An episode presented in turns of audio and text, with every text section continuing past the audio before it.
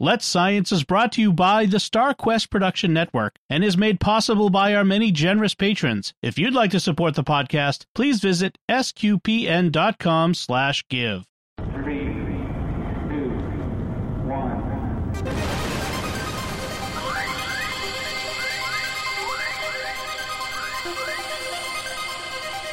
We live in a universe of scientific wonders. Every day, scientists are inching towards breakthroughs which can change our lives. We're playing our small part in sharing these wonders with you. That's why today is a fine day for science. So let's science. For um, our science topic today, we've got a couple of different topics, just a, a mishmash of some interesting science bites we thought we'd share with everyone.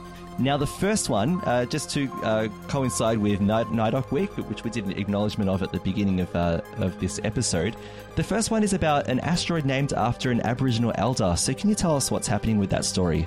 Yeah, so I, I love this story. I really wanted to put it in our science um, segment today. So, um, there's been an asteroid named in honour of Aboriginal elder Ghillar Michael Anderson for his contribution to astronomy. Um, so he's actually been interested in astronomy since he was a child. Um, he says his nan and pop used to tell him stories about the stars and the different stories about them, you know, the indigenous stories. Um, and um, he is a Euahlayi elder. I'm really sorry about my pronunciation if I'm not saying it correctly, um, from Goodooga in northwest New South Wales. And he's been recognised for his contribution to the understanding of First Nations in astronomy. Um, and the First Nations people of our country have, you know, have a lot of stories about um, the Milky Way, constellations in the sky, and um, there's actually evidence of um, the traditional knowledge going back at least uh, about twelve thousand years. So it's Yeah. quite an extensive knowledge in their culture. Um, and um, so his name was put forward to the IAU, so the International Astronomical Union, which we all know and love for putting, um, you know, reclassifying Pluto as a dwarf planet. I will never let that one go. No, Um, never. so yes, but his, anyway, that was an aside. Um, so his his his name was um, put forward um, to have the asteroid asteroid named after him by associate professor uh, from of cultural astronomy at Melbourne University, um, Duane Hamacher. Um, so he he recognised his um, his contribution to astronomy, and he's got to be named after an asteroid now called 1004 Ghillar, which is 2.7 kilometers in diameter, and it's currently between Jupiter and Mars. And this um, asteroid was first found in 1984 by Czech scientists. Um, and uh, Mr. Anderson says that it, the recognition was a great honour and the Aboriginal people had a lot to con- contribute to the study of space. He says it was a bit of a shock first, but proud to be one of the First Nations people in the world to have an asteroid named after them, and that's truly well deserved. Um, he says, We have a lot to teach Australia and the rest of the world, and now people are just starting to realise that. Um, and he also makes a good point. Thank goodness our our old people didn't let it all die and left the knowledge of uh, left a lot of knowledge behind for us to pass on to generations, and I think Australia would benefit a lot a lot from it. Um, he's worked with um, an associate of um, Professor Duane. Um, his name is Dr. Robert Fuller. Um, he's worked with him for a number of years and contributed to filming of a documentary about ab- Aboriginal astronomical knowledge, and he's also helped to um, document the star knowledge, you know, um, by talking to um, professors and, and such. So, um, also, um, I found through a website called aboriginalastronomy.com.au, they actually made a, a little documentary. I couldn't find the full documentary, um, but from it, from the snippet, it was so interesting because he talked about how at night time they do nighttime ceremonies as well as ceremonies during the day. And uh, where they are at nighttime, they can see the full Milky Way. They can see everything, all the stars. Yeah. And they said they do that so they know the world around them. So it's not just the daytime world they know, there's also the nighttime world. They Amazing. can see everything night and day. So they know what's there in the night and in the day. Um, and they see the emu spirit in the Milky Way, which is also a water spirit. Um, when they see Vi- Venus raising, rise in the sky and um, you know how it cycles through. When they see it first appear in the sky, they know that that's when the time to light the fires. So you know, in Australia we have a problem with bushfires. Well, they used to manage the, the the fires by lighting scrub fires, so that they don't get those full blown fires, and it regenerates the land. Um, you know, there are certain seeds that can only um, germinate after the their um, capsules kind of thing have been um, um, uh, how do you say burnt open you know the fire will open it up and Yeah. then the seed comes out and then it can germinate um, you know our, our indigenous people have the relationship between the sky and the seasons and the land you know so they they have this extensive knowledge that we don't have you Mm. know i mean we have our scientific instruments we have you know we're able to have all this fancy knowledge but they have a different knowledge as well um, you know and i reckon that if we put their the scientific knowledge with the cultural knowledge together we just learn so much more about the earth you know so You can't beat 12,000 years of experience. no i mean and that's that what is- it is. It is experience. They had very Yes. advanced agriculture. People say, you know, oh, they were just Yes. nomads. That is a complete, no, that's nonsense. They weren't No. nomads. It is, Their agriculture was actually very, very interesting. Yeah. Exactly. It wasn't the traditional agriculture that was understood um, by you know by people at the time, but it was uh, it was all, uh, based on everything that you said, Yeah. based on their knowledge of the lands, based on their knowledge of the seasons, which would be linked to their knowledge of space and the stars. Exactly. Yeah, Yes. Yeah, it's amazing. And I just thought I'd just read a couple of things off their um off this website to to explain, you know, the uh, a little bit about the dreaming and the um their interpretation of, you know, a few of these um celestial things that we see in the sky. So the Southern Cross, you know, it's very uh, here down in Australia, the Southern Cross is prominent Yeah. in the sky. So it says here the Southern Cross is important um, in ceremony. It has a strong link to the story of when first met the first man died, and the dark space. Um, it called they call it a coal sack is the hole in the dead tree, the yaran or gulabar, depending on language group, through which Bullimah is reached. The pointer star, Alpha and Beta Centauri, are two cockatoos, Murray and Muye, who were roosting in the tree when it was lifted into the sky. Hmm. In the same area as a star, Alpha Muscae, which is the large Federation star on the Australian flag. This is the camp of the culture hero, hero Bayami, which is now kept by one of his wives and is the place where everyone goes before going to Bullimah. Women with children on the earth stay here until they are joined by their last daughter. Another star in the region, Canopus, is called Wamba, crazy, perhaps because it twinkles near the horizon. And uh, yes, that's pretty cool. Uh, the Milky Way, uh, other than the moon, uh, the brightest object in the night sky is the Milky Way, which can stretch from horizon to horizon in the dark sky. From the um, the Euahlayi people, this is Warrnambool, meaning watercourse or river, and the place where everything once was until the universe was turned upside down and everything ended up on Earth. Many of the creation beings are still to be found in Warrnambool, and many objects and stories have mirror places on Earth. Behind the Milky Way is Bullimah, the sky camp where persons go after their life on Earth. Um, so yeah, I mean, these are just beautiful explanations um, that they have um, come up with, you know, in their culture. And yeah, like we were talking about, the beautiful connection between the sky and the earth and their um, management of land and everything else. So yeah, I really wanted to highlight that this week because there is our, how do you say, white astronomy, I guess you could call it. I don't want to be you know, bringing anything racial into it, but I'm just saying uh, astronomy that we learn at school. And then there's beautiful cultural astronomy, which yeah, let's. Yeah, I'd love to. It, it's so nice. I actually want to read more about that because um, it's just. Um, I think we can learn a lot from our Yeah. Indigenous people. there's a um, a strong connection between faith and science that I can see there as well from the indigenous, just the indigenous perspective alone. Before we bring European, you know, classical science in there, Yes. with, with their understanding of again the stars and how it's connected to seasons and how they you know add imagery, uh, you know, and then they had they added an overlay of faith on top of that as well. There's, so we talk about faith and science from the Catholic tradition and how they they have a beautiful connection, but you can see it in indigenous tradition as well. Again, how faith and science, it, so across different cultures, they can all experience that same beauty as well. And I think that's a, that's a great one. Mm-hmm. Yeah. All right. Well, uh, let's uh, let's um, move to a more local planet. Then we've been all over the, the Milky Way.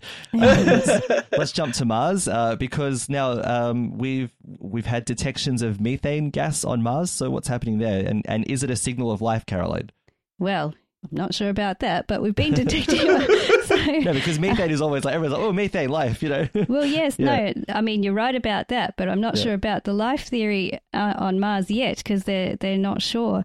Um, but you know, there's Curiosity rover um, on Mars, and since about 2012, it's actually been detecting um, methane repeatedly, and it's been going from background levels to from about 0.5 um, parts per billion, and sometimes surges up to 20 parts per billion.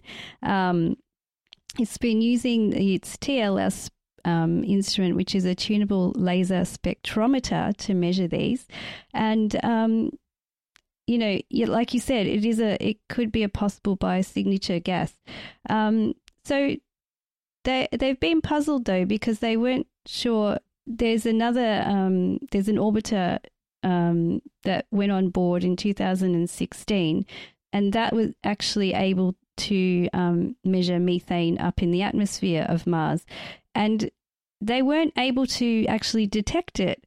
So um, they were wondering why are we detecting it on surface and why are we not detecting it, you know? And then I read in the article, you know, they did every single thing they could do to kind of find where is this methane coming from? Is it from the uh, the rover itself somehow? Um, you know, uh, let's try and find everything we can. And then they decided, well, let's do these detections, you know, every day. And they found out that basically Mars kind of at nighttime pulls on the surface of Mars. And then during the day, it kind of dissipates as the sun comes up. You know, the atmosphere warms up and the, mar- the methane um, dissipates into the atmosphere. But it's still very hard to detect it in the upper atmosphere. Um, so they're just kind of wondering how's it formed, first of all. So it's seeping out of the rocks life question mark? Yeah. Um, something geological happening? Question mark? We're not sure. Um, and why is it disappearing into the atmosphere? So um, is it broken down by other molecules? Is it destroyed by the sun? We're not sure. So we're at that point at the moment. Very interesting. So yeah stay Yeah. tuned Yeah. Yeah. So, as a to add on to that, Caroline, I was uh, looking at another story about Enceladus, which is uh, the moon, one of the really fascinating moons of Saturn. actually, favorite probably one moon of the most, ever Yeah, probably one of the most fascinating moons in our entire solar system because this is the one that has uh, big geysers of well water. What what is it? Um, Oh, not exactly wow. water, but it shoots out geysers anyway. Of, Yeah, um, yeah, what's no, the- it's got it's got oceans under Yeah. its uh, icy caps. Oh, yeah, for sure. Yeah. So it's Oh, all wow. water mixed in with all these. I'll let you do it. yeah, that's- I know. But this, this, um, originally when it was discovered, this blew people's minds because the, uh, because Cassini was sending, you know, imagery back, and they're like, "What is this stuff shooting out of this this Yes. moon? What's going on here?" And it was a, it was geysers of, of water that shoot out into space. Uh, and so anyway, they've um they've detected uh uh what is it methane as well on Enceladus, and now they're trying to work out if um if this could be signs of life as well. And it's 50-50 now, so it, it could be or it couldn't be. But what's interesting about Enceladus, like you mentioned, is that under that big layer of ice on the surface uh, is a liquid ocean of something, yeah. And uh, and in fact, they're talking about missions. Um, I've seen you know in years past about creating submarine-like probes that could be sent there. Um, that could be, you know, dropped on the surface. You know, the the nose or the body could heat up incredibly to melt the ice, and it just, you know, moves through the ice and gets into the ocean, and you know, swims around and starts, you know, doing Look at all the testing and detecting. under the sea. Yeah, all, yeah, all the all the uh, fish aliens like, what's this? I've never seen this before. yeah, yeah, um, yeah. But that, uh, but so they are trying to work out um, if it's possible that there is uh, signs of life through methane or what is generating this methane. So there's a couple of theories. So first of all, Cassini, um, the the probe that was launched in uh, that uh, that was got to Saturn by 2005 anyway, it spotted lots of compounds, um, you know, in the atmosphere, including dihydrogen, which, uh, from my understanding, is it's uh, it's a molecule which is two atoms of hydrogen. I hope I'm correct about that. that was my that was my one and only Jimmy Aiken moment. and a variety of, of carbon containing um, organic compounds as well, including methane. So there's um, a couple of theories. One is um, there are microbes that are eating, um, you know, like some of these hydrogens and whatever else, at the the dihydrogen, sorry, and producing methane, and that could be it. Or the methane could just be uh, being produced by sort of leftover, you know, organic matter that you know that came from asteroids and, and whatever else. So they are trying to work out if um if this could be a sign of life, and I guess more missions are going to have going to have to happen. Um, but this was the conclusion that they said. Uh, so two things: it partly, you know, is it could there be life or, or not? It partly boils down to how probable we believe the different hypotheses are to begin with. For example, if we deem the probability of life on in Enceladus to be extremely low, then such an alternative abiotic mechanisms, which was that organic matter I was talking about, becomes more likely, even if they are very alien compared to what we know here on Earth. That being said, biological methanogenesis appears to be compatible with the data as well. In other words, we can't discard the life hypothesis as improbable. To reject the life hypothesis, we need more data from future missions. So, it's possible that it could be some kind of life on Enceladus. It's also possible that it could just be methane being produced by inorganic, uh, sorry, or, uh, but just by organic matter as well. But they can't rule out either at the moment and say this is definitely what it is. So that is very cool. Yes. I So- wish they'd send that thing over. Oh, please, just get Find it over there. Come on, just shoot that probe over and tell us what's going on. Yeah, Yeah, put us out of our misery. yeah. So, guys, you know about methane. When I, when I think about methane, I think you guys all will, will think. Oh, just remember this is. I always think of methane gas. Is Mhm. is that the same thing, guys? Is, is that is that a dangerous chemical? No, We- we no, have to be that's just a byproduct from life. Like we think of cows, every cows produce methane. Methane, like yeah. that's why we have. Okay. It's an environmental issue here because it is biologically produced, so it's definitely a gas. yeah. Ah. Right. Yeah, okay. Okay. Understand. Well, it's a gas on Earth. Yeah. in on Yeah. Titan, Okay, there's rivers of methane, so it's it's it depends on what environment it's in. Hmm. To be honest, Gotcha. Yeah. It's like that Understand. Yeah, song by the rivers of Oh. methane. No, yeah. Whoa. that wouldn't be pleasant. But anyway, No, no, it definitely would be very unpleasant. Okay. Yeah. Okay. I understand. Yeah. right. So uh, we just had a couple of very short ones, and the first one uh, to add uh, just a little footnote is billionaires in space. so this month now, by the time this podcast comes out, this a lot of this might have already happened, but Mm-hmm. there are two billionaires uh, this month who are vying to be the first billionaire to, and, and human being, yeah, to be. Um, a tourist in space to be part of a, an official space tourism mission. I'm sorry. How can a billionaire be a tourist? Like really? True. Come yeah. on. No, uh, it's probably more like a real estate. You know, it's like, oh, there's the moon. Oh, I'll buy that. I'll, You know, I'll I'll just take- buy that. Yeah, I was I'll about to say, yeah. hell is that? Yeah. Have Could you just having like a shrink space it like auction? Gru. Yeah. Yeah. Just shrink it. take it. Put it into like a little ball. Yeah, I'm sure Richard Branson has some minions somewhere to help him out. Yeah. definitely. Yeah, banana. Yeah. um, but anyway, so uh, Richard Branson very, very soon, imminently, um, is going to be flying on his uh, Virgin Galactic flight on the VSS Unity, which is their spaceship. Uh, and so basically, the it gets taken up on their, their plane, which the name I can't recall now, but it's this giant looking. Uh, I forgot now, but um, the spaceship is VSS or VSS, Virgin sorry, I saw yeah. it this morning and I forgot immediately. Anyway, yeah. But anyway, this will fly them up to a to a um, a height, um, you know, in Earth's lower atmosphere ish, and then from Mhm. there they'll launch their um they'll, they'll launch Unity, and I've watched a couple of their test flights already, which are pretty amazing. It just drops, and you hear them go fire, fire, fire, and the engine ignites, and it's the it's like a Gonna be first stage engine that takes them into well a, a hundred kilometers above the Earth, which is the the Kármán line, which is the official recognition of being in space. hmm So that's billionaire number one. So uh, and And that's tomorrow, July is that- 11. Yeah, it is. Oh right, okay, yeah. So Yes. tomorrow at time of recording, yeah, that's Yeah. right. I forgot it was Okay. so soon. Oh, yes. Then okay. at the end of the month, uh, in the July twenty something, we then have Jeff Bezos, you know, founder Coming of uh, second. coming in second place, yeah, uh, founder of Amazon. Oh, I should, yeah, I should also say um, that Richard Branson's flight will have passengers, so it's not just him. Mm. It's Oh, the first, yeah, like yeah. flight with with more passengers than just a, a test. Fingers you know, crossed. Yeah, fingers crossed. I'm So sorry, do- guys. Yeah. I'm sorry. When you guys sent Can't me that help being clip, nervous. yeah, I'm nervous. Uh, y- I know you saw the uh, messages I was saying. It, it, Yeah. felt like a, a reality ad. Come yeah, it on, is a reality show. Space Yeah, they're walking reality. down There was the- you know, advertising, yeah. And adverti- they're walking very, clo- you know, Yeah. slowly, and all of a sudden this is like a like a what is it? A detail of them, the age, the name, Yes. what, what the profession. It's like a reality. Yeah. Oh, so cool. Uh, It's so cool. Yeah, and the reason Cool. they're doing ad- Mm. commercial like advertisements is because this is a business. They It's actually business, launching exactly. space tourism, and uh, Virgin exactly. Galactic actually floated on the stock stock market in the United States. So Mhm. They are very serious about this about Oh, this yes. taking Yep. taking off. Excuse the pun, but you know what I mean.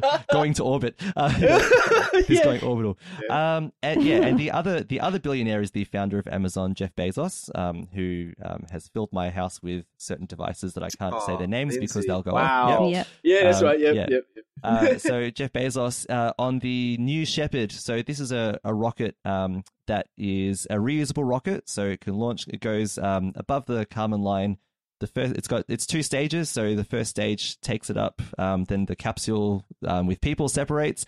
They get to float around, experience weight, weightlessness for a couple of minutes, and see the Earth from space. And then uh, the first stage comes back and lands itself, just just like the SpaceX Falcon rockets and the um, the capsule will float back to Earth, um, and then deploy parachutes and hit the ground. Well, well land on the ground, I should say. Oh, hit the ground.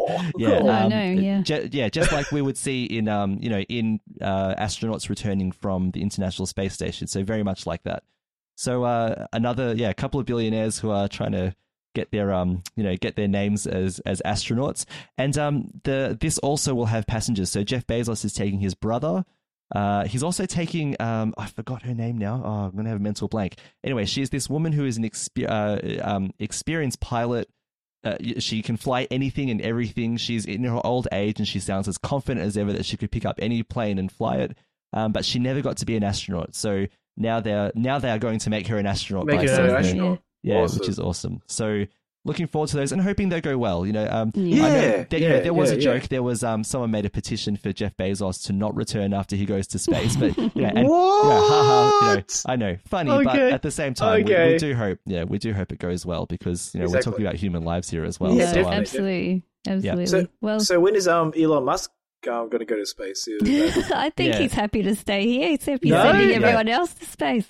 oh no, Yeah. I was going to say, look, got three billionaires. What am I? One more, th- one more, th- one more billionaire going to space. yeah, no, no doubt he'll go to space at some point when Starship Yeah. is, you know, but When you he would can have see relied it's on Starship working now. well. Yeah, Yeah, yeah, It's- yeah, they're not quite there, but Starship is a, a you know, it's a big operation Oh, compared my to what these two are. This is a, yeah, yeah. I can imagine that you guys, Yeah. Elon Musk, would go, can you give me a ticket on Virgin? Brad would go, Elon, really? Mm-hmm. Fly a my ship? Mm-hmm. Come on, Yeah. come on. and, and and I'll buy your business while I'm at it. yes, yeah. I'll take He'd two. be able to afford it, would he? I don't business know. class. Yeah, Yeah. There, there was a joke that Elon Musk tried to buy a ticket for um for uh, what's it for um not Amazon. What am I talking about?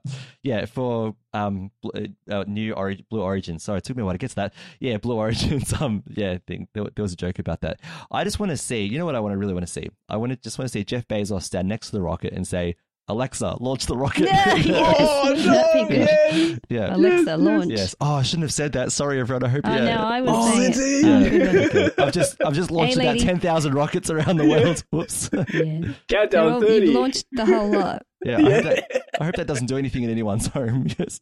Yeah. Yeah. Let's Science is brought to you by StarQuest Media and is a fortnightly podcast that brings you the scientific wonders of our universe from a distinctly Catholic point of view.